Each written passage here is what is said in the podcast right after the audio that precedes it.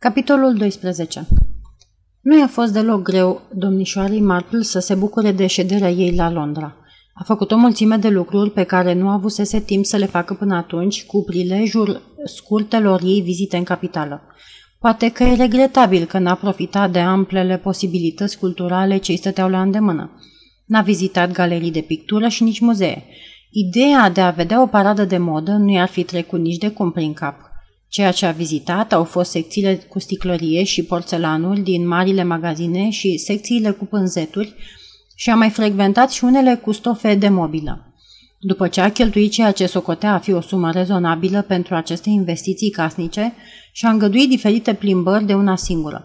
A vizitat locuri și magazine de care își aducea aminte din tinerețe, uneori mai din curiozitatea de a vedea dacă mai existau. Nu avusese timp să le descopere cu alte prilejuri și drumurile acestea îi produceau o bucurie vie. După ce dormea puțin tel după dejun, obișnuia să iasă, ferindu-se când era cu putință de atențiile comisionarului, căruia prea intrase în cap că o doamnă fragilă și de vârsta ei trebuie numai decât să folosească taxiul, se ducea la stația de autobuz sau la metro. Cumpărase un mic ghid pentru autobuze și rutele lor și o hartă pentru transportul cu metroul. Obișnuia să-și planifice excursiile cu grijă. Într-o după amiază se plimba fericită și plină de nostalgie prin Evelyn Gardens sau prin Onslow Square, murmurând pentru sine. Da, asta era casa doamnei Van Dillon. Desigur, acum arată cu totul altfel. Parcă au reconstruit-o. Vai de mine, văd că are patru sonerii la intrare. Presupun că sunt patru apartamente. Era aici un scoar atât de frumos pe vremuri. Cam rușinată, intră și în muzeul cu figuri de ceară al doamnei Tussaud, una din plăcerile care aminteau atât de bine de copilărie. În cartierul Westbourne Grove căută zadarnic blănăria lui Bradley. Mătușa se ducea întotdeauna la Bradley pentru jacheta ei din piei de focă. Pe Miss Marple nu prea interesau în general vitrinele, dar se amuza perfect umblând prin magazine ca să adune modele de tricotaje, calități noi de lână pentru tricotat și alte lucruri plăcute. Făcu o expediție specială până la Richmond ca să revadă casa în care locuise fratele bunicii, unchiul Thomas, amiralul în retragere. Terasa aceea frumoasă mai exista, dar și aici casa părea să fi fost împărțită în apartamente – mult mai dureros de privit era casa din Lawns Square, în care o verișoară mai îndepărtată, Lady Meridew, dusese pe vremuri o viață în stil mare. Aici se ridica un vast zgârie noi modern. Miss Marple dădu din cap cu tristețe și spuse ferm, în fond trebuie să fie și progresul. Dacă ar ști verișoara Ethel, s-ar răsuci în mormânt, sunt sigură. Într-o anumită după amiază caldă și plăcută, Miss Marple se, îmbrăcă într-un, se îmbarcă într-un autobuz care o duse până la Battersea Bridge. Dorea să îmbine mulțumirea de a privi evocativ clădirile de la Princess Terrace Mansion, unde locuise odată cu o bătrână guvernantă de-a ei, cu plăcerea de a vizita parcul Battersea. Prima parte a acestei intenții nu se împlini. Locuința domnișoarei Ledbury dispăruse fără urme și fusese înlocuită cu o masă de beton lucios. Miss Marple intră în parcul Battersea. Îi plăcuse întotdeauna să meargă mult, dar trebuia să recunoască că în prezent nu mai țineau puterile ca înainte. Era de ajuns o jumătate de milă ca să se simtă obosită. Se gândea că va izbuti să traverseze parcul ca să ajungă la Chelsea Bridge pentru a găsi un autobuz potrivit dar pașii ei încetiniră treptat și îi făcu plăcere să dea de o mică ceainărie situată la marginea lacului. Ceaiul se servea încă afară, în ciuda răcelii toamnei. Nu era multă lume, câteva mame cu cărucioare și câteva perechi de tineri îndrăgostiți. Miss Marple luă o tavă cu ceai și două bucăți de pandișpan. Tuse cu grijă tava la o masă și se așeză. Ceaiul era tocmai ce îi trebuia. Fierbinte, tare și înviorător. Simțindu-se mai bine, privi în jur și, deodată, ațintindu-și privirea spre o masă din apropiere, simți nevoia să se sprijine de spătarul scaunului. Într-adevăr, ciudată coincidență. Foarte ciudată, într-adevăr. Mai întâi în magazinul Army and Navy și acum aici. Oamenii ăștia își alegeau locuri cu totul neobișnuite. Dar nu. I se păru că greșește. Miss Marple scoase din poșetă o a doua pereche de ochelari mai tari. Da, greșise. Era cei drept oarecare asemănare. Părul acela lung și blond, dar nu era Bess Sedwick.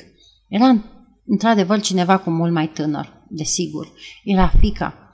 Tânăra fată care venise la Bertram cu prietenul Lady Selina Hazy, colonelul Lascomb. Dar bărbatul era același om cu care Lady Sedwick luase prânzul la Elmi în Navy Stores. Nu exista nicio îndoială. Același bărbat frumos, cu privire de uliu, la fel de zvelt, de dur și, da, aceeași atracție puternică și virilă.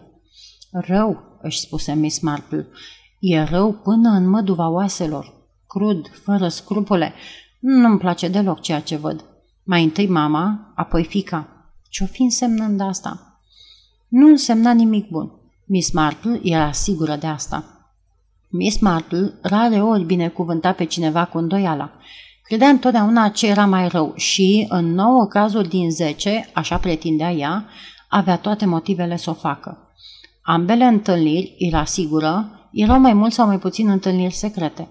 Observă că tinerii se aplecau peste masă unul spre celălalt, încât capetele lor aproape că se atingeau. Seriozitatea cu care vorbeau Obrazul fetei, Miss Marple își scoase ochelarii, frecă lentilele cu grijă și îi puse iar pe nas. Da, fata era îndrăgostită. Cu disperare, așa cum pot fi îndrăgostiți numai tinerii. Ce păzeau oare cei ce răspundeau de ea, de o lăsau să hoinărească prin Londra și să aibă asemenea întâlniri clandestine în Battersea Park? O fată atât de bine crescută și cu maniere frumoase. Prea frumos crescută, fără îndoială. Familia credea probabil că ea se află în cu totul altă parte. Era obligată să spună minciuni. La plecare, Miss Marple trecu pe lângă masa la care ședeau ei, încetinind pașii cât putu, fără să bată la ochi. Din nenorocire, tinerii vorbeau pe șoptite și ea nu putu auzi ce ziceau.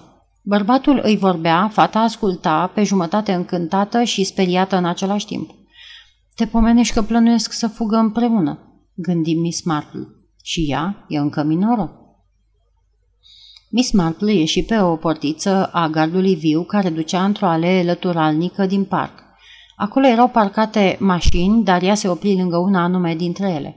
Miss Marple nu se prea pricepea la automobile, dar una ca asta nu vedea des, așa că o observase mai de mult și o ținea minte.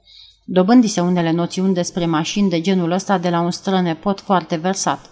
Era un automobil de curse – o marcă străină, nu-și putea aminti numele. Dar mai era ceva. Văzuse acest automobil, sau unul exact la fel, abia ieri, într-o stradă lăturalnică, aproape de hotelul Bertram. Îl observase nu numai din cauza mărimii neobișnuite a formei lui puternice, dar și pentru că numărul îi trezise o amintire vagă, o urmă de asociație. Fan 2266.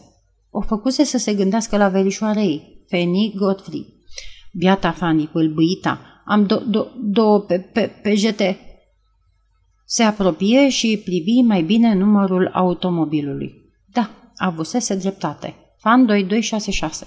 Era aceeași mașină. Picioarele o dureau acum mai tare pe Miss Marple și ajunse cu greu, adâncită în gânduri, pe partea cealaltă a podului Chelsea Bridge și istovită chemă hotărâtă primul taxi care îi ieși în cale. Era îngrijorată, avea simțământul că trebuie să facă ceva. Dar ce anume? Și care erau lucrurile care o îngrijorau? Totul era atât de încălcit. Ochii ei întâlniră niște afișe de ziare cu ultimele noutăți. Amănunte senzaționale despre atacul banditesc din tren. Mărturisirile mecanicului, spunea un altul. Astea erau titlurile. Într-adevăr, se gândi Miss Marple, aproape zilnic auzi de un atac la o bancă ori asupra unui tren sau furtul salariilor unor funcționari. Crimele se înmulțeau peste măsură.